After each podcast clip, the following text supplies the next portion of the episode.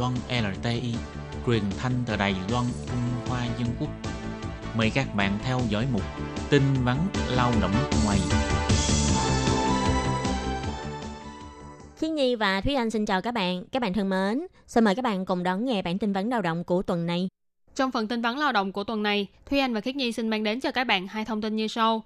Thông tin thứ nhất, đó là lao động di trú khó nhập cảnh do ảnh hưởng của dịch bệnh. Chủ thuê nếu có nhu cầu cần chăm sóc lâu dài, có thể tiếp nhận lao động trong nước hoặc gọi điện cho số 1966 để xin được hỗ trợ. Và thông tin thứ hai, đó là cần thận trọng để không xảy ra tai nạn nghề nghiệp khi làm việc trong những ngày hè có nhiệt độ cao. Và sau đây xin mời các bạn cùng đón nghe phần nội dung chi tiết của bản tin vắn ngày hôm nay. Do ảnh hưởng của dịch bệnh nên thời gian nhập cảnh của những kháng hộ công mới bị chậm trễ, khiến cho người lớn tuổi trong gia đình không có người chăm sóc. Về việc này, Bộ Lao động bày tỏ chủ thuê có thể lựa chọn tiếp nhận những kháng hộ công người nước ngoài đang ở Lài Loan để chuyển đổi chủ thuê. Ngoài ra, chủ thuê cũng có thể gọi điện thoại cho tổng đài 1966 hoặc đến trung tâm chăm sóc lâu dài của các huyện thị để xin được trợ giúp.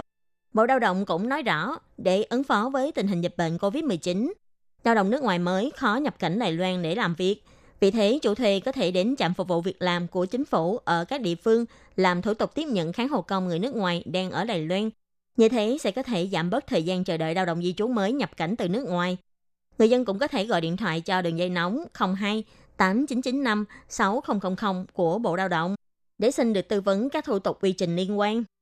Để giải quyết nhu cầu cần tuyển dụng kháng hộ công người nước ngoài trong thời gian dịch bệnh, từ ngày 30 tháng 3, Bộ Y tế và Phúc lợi đã đưa ra phương án giải quyết trong giai đoạn này đối với những người mất khả năng tự chăm sóc từ cấp độ 2 trở lên.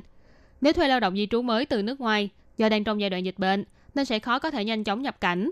Những lao động di trú trở về nước nghỉ phép cũng tạm thời không thể quay lại Đài Loan làm việc. Hoặc lao động di trú sau khi nhập cảnh lại phải cách ly kiểm dịch tại nhà 14 ngày. Vì thế, chính phủ đã cho nới lỏng các dịch vụ chăm sóc tại nhà, chăm sóc tại khu dân cư. Nếu như kháng hộ công người nước ngoài vốn là người đang làm việc trong gia đình chủ thuê, nhưng vì một lý do nào đó mà phải cách ly tại nhà. Để giảm bớt áp lực cho những gia đình có nhu cầu cần được chăm sóc, chính phủ cũng nới lỏng các hỗ trợ trong dịch vụ chăm sóc lâu dài tạm thời. Bộ Lao động bày tỏ, nếu người dân có nhu cầu cần dịch vụ chăm sóc lâu dài, có thể gọi điện thoại đến cho số 1966 của Bộ Y tế và Phúc lợi hoặc đến Trung tâm Quản lý Phục vụ chăm sóc lâu dài của địa phương để xin được tư vấn thêm và đăng ký phục vụ.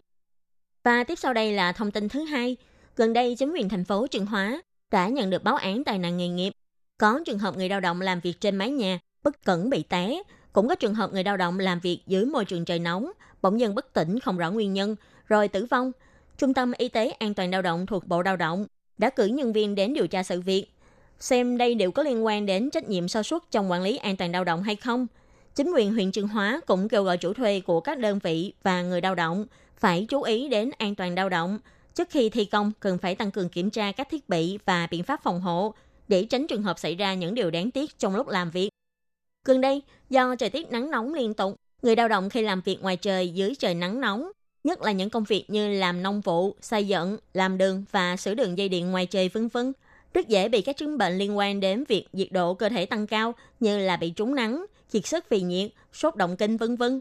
Chủ thuê khi điều người lao động làm những công việc dưới nhiệt độ cao cần phải tuân thủ theo quy định về quy tắc thiết bị y tế an toàn nghề nghiệp, cung cấp đủ lượng nước và muối ăn, cũng như là hướng dẫn cho người lao động cần chú ý đến tác hại khi làm việc dưới nhiệt độ cao để bảo vệ sức khỏe và sự an toàn cho người lao động, tránh phát sinh các bệnh về nhiệt. Chuyên gia về sức khỏe cũng cho biết, cơ thể con người không chỉ phải bổ sung đủ nước, mà hàm lượng muối và chất điện giải cũng cần được phải bổ sung đầy đủ. Nếu không thì rất dễ khiến cho toàn thân mệt mỏi và khó chịu. Bác sĩ cũng chia sẻ, việc hấp thụ nước nên được chia làm nhiều lần, chứ đừng uống một lúc 500cc hay 1000cc. Ngoài ra, tỷ lệ tử vong do sốc nhiệt nghiêm trọng cao đến 80%. Thế nên vào mùa hè, khi hoạt động ngoài trời, cũng nên chú ý bổ sung nước, muối và chất điện giải, cũng như là chống nắng kỹ càng. Như vậy mới có thể đảm bảo cho sức khỏe của bản thân mình. Để giảm thiểu tác hại nghề nghiệp, phía chính quyền huyện Chương Hóa cũng đã tích cực phối hợp với Bộ Lao động, xúc tiến kế hoạch phụ đạo cải thiện môi trường làm việc cho các doanh nghiệp vừa và nhỏ, kết hợp với những tình nguyện viên am hiểu về an toàn lao động, thành lập đội hướng dẫn y tế an toàn, đi đến các doanh nghiệp vừa và nhỏ trên địa bàn để hướng dẫn tuyên truyền, khám chữa bệnh tạm thời trong xưởng, tư vấn thông tin và cải thiện môi trường vân vân. Để những đơn vị được hướng dẫn phụ đạo có thể hiểu hơn về các nhân tố nguy hiểm tiềm tàng, cải thiện môi trường và giảm thiểu tai nạn nghề nghiệp. Các bạn thân mến, bản tin vấn lao động của tuần này do Khí Nhi và Thúy Anh thực hiện cũng xin tạm khép lại tại đây. Cảm ơn sự chú ý lắng nghe của quý vị và các bạn.